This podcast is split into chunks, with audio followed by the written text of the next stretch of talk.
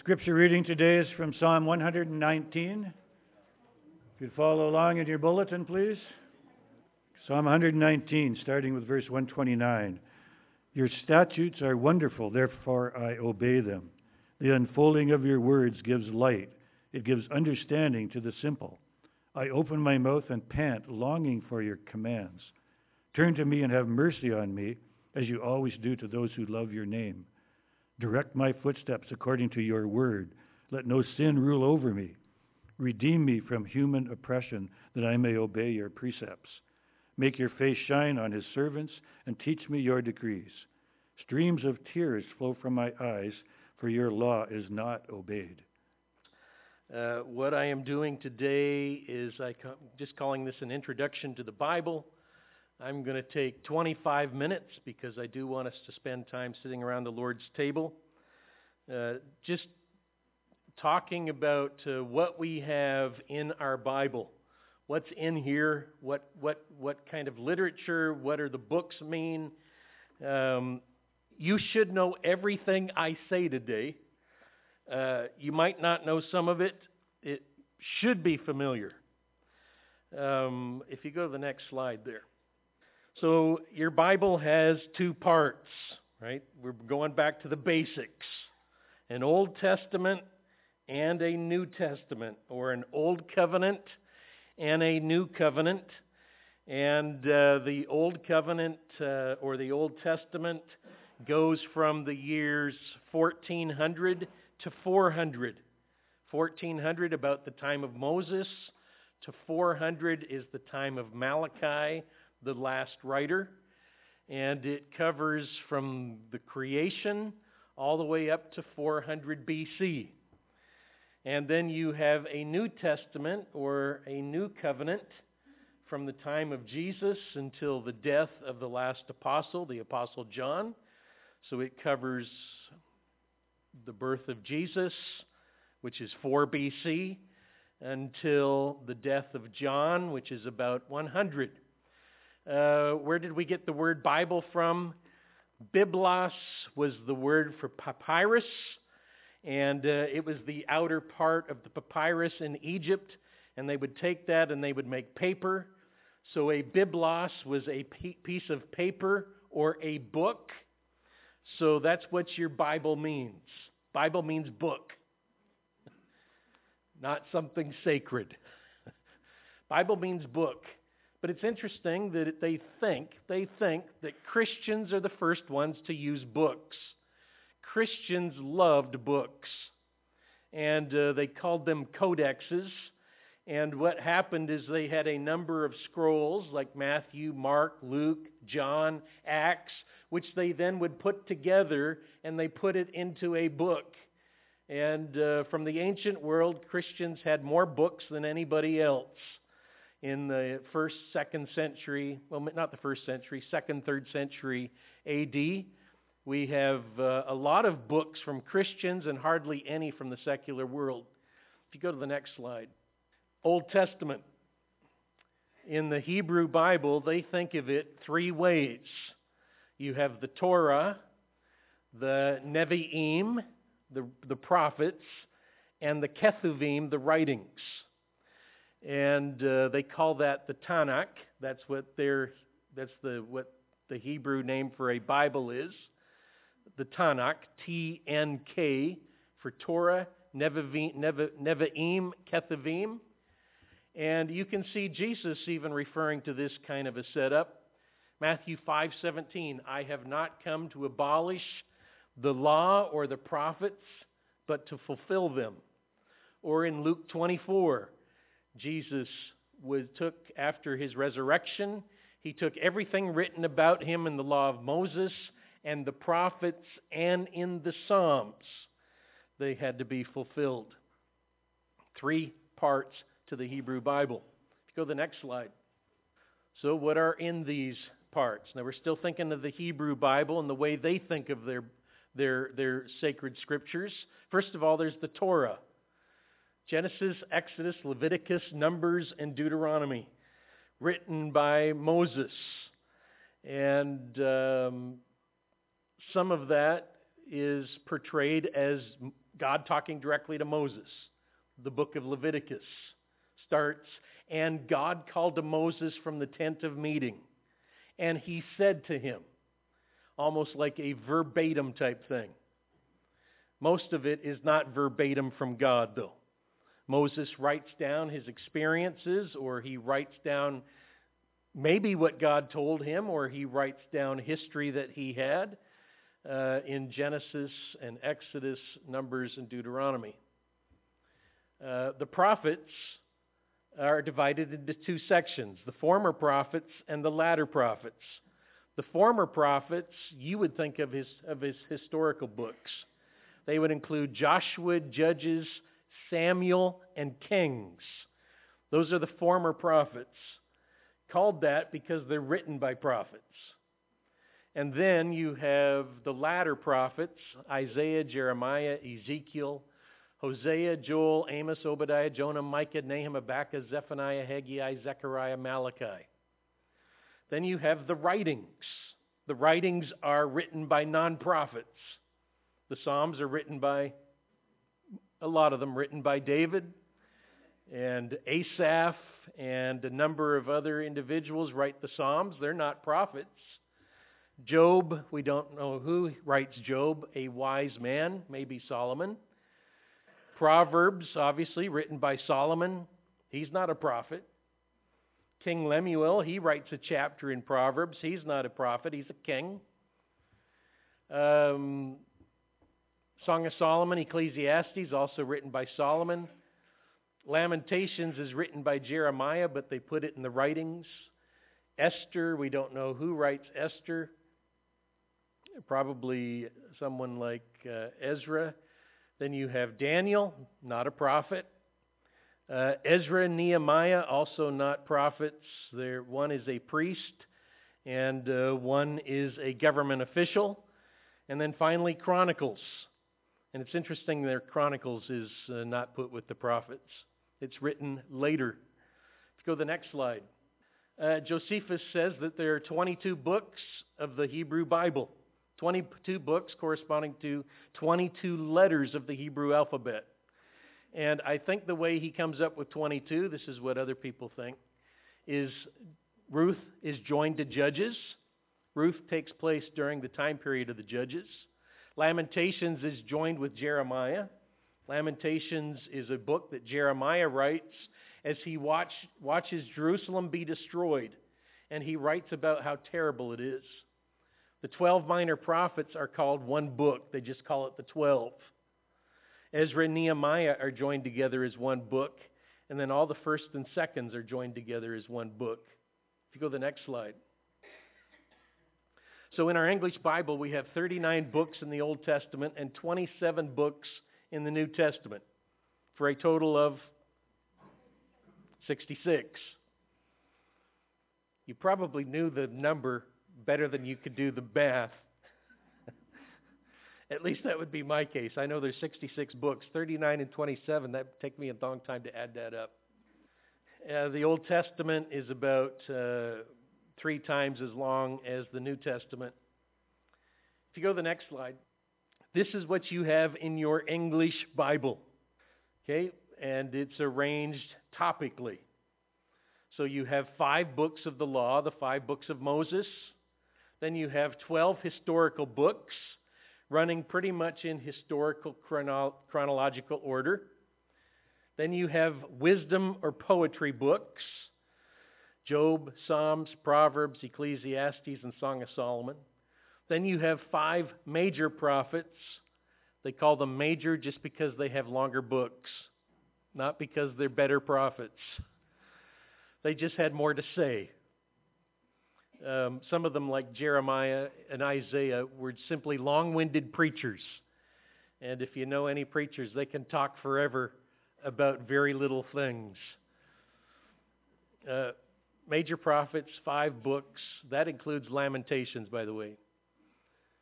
So Isaiah, Jeremiah, Lamentations, Ezekiel, and Daniel. Then finally, the minor prophets, uh, 12 books. Before I move on, when you pick up your Bible, there is all kinds of literature in your Bible. it makes it hard to read. So, for instance, it's easy to read narrative, storytelling. It's easy to read narrative. So, we love reading Genesis, or it's fun to read 1st and 2nd Samuel. Uh, we also have legal material in here.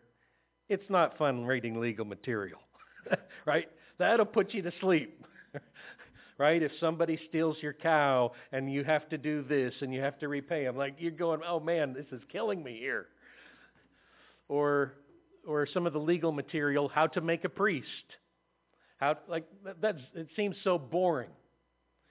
Um, so there's legal material in here. There's also poetry in your Bible. And uh, poetry is also difficult to read. And the reasons why it's so difficult to read is because we want to read it like narrative. You want to read it like a story. I want to cover 20 pages. And I want to find out that the guy gets killed in the end, right? That's a story. I want to get some resolution to the story and I want it to move quickly. Poetry's not like that. Poetry, poetry's dense and you have to read it slowly and you have to let it unpack and let the emotion unpack and form the verbal pictures in your mind. So you have to read it very slow and take your time and think about it and enjoy it. Kind of like smell the roses as you read the poetry. And uh, so, in a modern translation, the advantage of a modern translation like the NIV most modern translations, is they show you what is poetry. The problem, one of the major problems I have with the King James Bible, is it doesn't show you where the poetry is. It writes the poetry just as if it's writing narrative.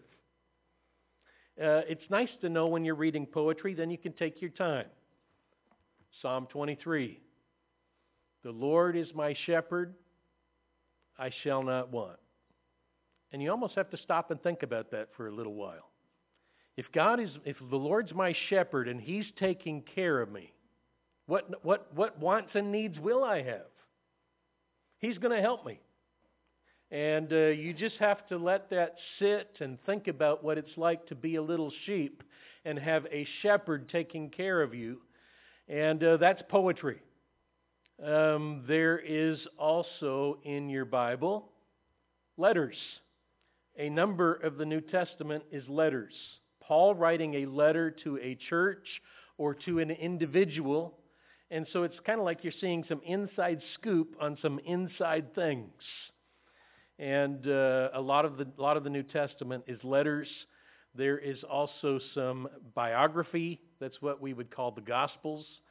Kind of a spiritual biography, taking things that are spiritually important from the life of Jesus and putting it down on paper. And uh, there is also apocalyptic.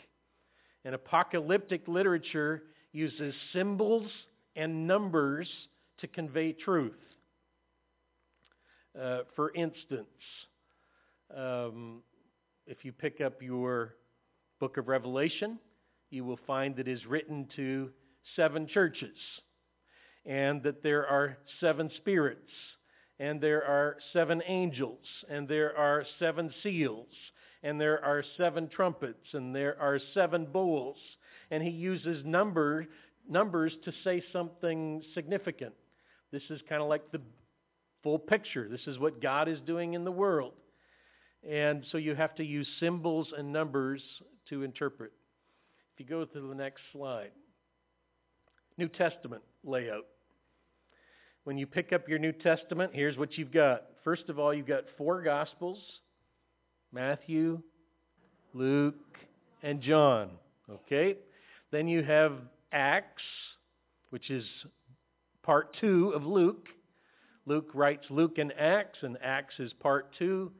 And uh, it is the ongoing works of Jesus after he is raised from the dead. And uh, tells the story of the early church uh, then you have 21 epistles or 21 letters, and they are in this order. First of all, there are 13 Pauline epistles. Then there is Hebrews. Then there are seven general epistles written by a number of different other people. And it's interesting where Hebrews is because Hebrews might be Paul, and it might be a close associate of Paul. And so it's kind of put in between. And then finally, you have the book of Revelation. Okay, go to the next slide. The New Testament is not written chronologically as to when it's written. What's the, fir- what's the first New Testament book to be written? Okay, Galatians. Thank you. Not Matthew. In fact, Paul writes all of his epistles before any of the Gospels are written. Right? Now, we don't think it like you, you, you pick up your New Testament, you go, okay, Matthew writes first, then Mark writes, then Luke, and then John. Paul writes all of his material first. And if you think about it, as he writes Galatians in about 50 AD, 20, 17 to 20 years after the death of Jesus, and on that first missionary journey that Paul goes on, and then writes back to those churches, the book of Galatians, on that first journey, who goes with him? Barnabas and Mark.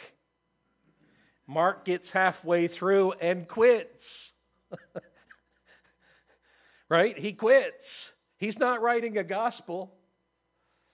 Right? It, it, it, it's hard to know if, if he's going to stay in the ministry or not. He, he, can't, he can't take it. He can't take being a missionary. And so he gives up. But later on in Paul's career, when Paul's in prison, he wants to see Mark. And he looks forward to seeing Mark. And I think at that, it's at that kind of time, that's when Mark starts to write his gospel. So in the 60s, Mark writes his gospel. Mark is considered to be the first gospel. Scholars think that Matthew and Luke have Mark in front of them when they write their gospels. By the way, Luke is a, also another traveling companion of Paul. And he joins Paul about in uh, journey number two, and he's with him for part of that journey. And uh, he will later write uh, Luke and Acts. Okay, so that's important for you to understand, right? Okay, Paul writes first, and then we get Gospels, and I think the Gospel writers write because they start to think, wait just a second. All of us who knew Jesus and saw Jesus, we're all dying. We've got to put this down on paper, or else it's going to be lost. And I think at first, the disciples thought, at first, we're going to all be alive to see Jesus return. We don't have to write this stuff down. we'll just go around telling people. And then they start getting knocked off one by one. And then you go, hey, somebody needs to write down the life of Jesus from those who heard it and saw it. Uh, finally, Revelation is the final book that is written, written from the Isle of Patmos uh, in the Mediterranean Sea, where John has been exiled by the Roman government and there he writes the final book of the New Testament in the 90s. If you go to the next slide. One of the things I love about uh, the Bible is we have 40 different writers over 1,600 years. Um, this is not like the Quran, right? The Quran is one writer. It's not like the Book of Mormon, one writer. Uh, it's always dangerous when it's just down to one person. Uh, we have a wonderful collection from 40 different people from all kinds of different countries, all kinds of different backgrounds, writing things that God told them or God showed them or their relationship with God. And some of what's in here is not even God telling them, it is reflecting great things back to God. That's the Psalms right? The Psalms is, some of it's David's prayers. And he takes his prayers to God and he writes them down so we can see how to pray, see how to worship God. Uh, tremendous unity in diversity, and uh, it's one of the strengths, I think, of the Bible. It's not one person. Uh, it's not, uh, this is uh, across a large swath of time. If you go to the next slide. So then this question is why these 66 books? Why not 65 books? Why not 67 or 68 or 69? Now, by the way, this, this is a hard question to answer. and uh, I would need five hours to talk about it. And I have three minutes. so you're getting the three minute version. Okay, go to the next slide. I've already quoted this. So, first of all, as we think about the Old Testament, why do we accept the Old Testament? It's because of things that Jesus says about it. So Jesus says this, this is what I told you I was still with you. Everything must be fulfilled that is written about me in the law of Moses, the prophets, and the Psalms. It seems like Jesus says, yes, these things are true. They are talking about me. If you go to the next slide. Or in Matthew chapter 5, Sermon on the Mount. Do not think I have come to abolish the law of the prophets. I've not come to abolish them, but to fulfill them. I tell you the truth.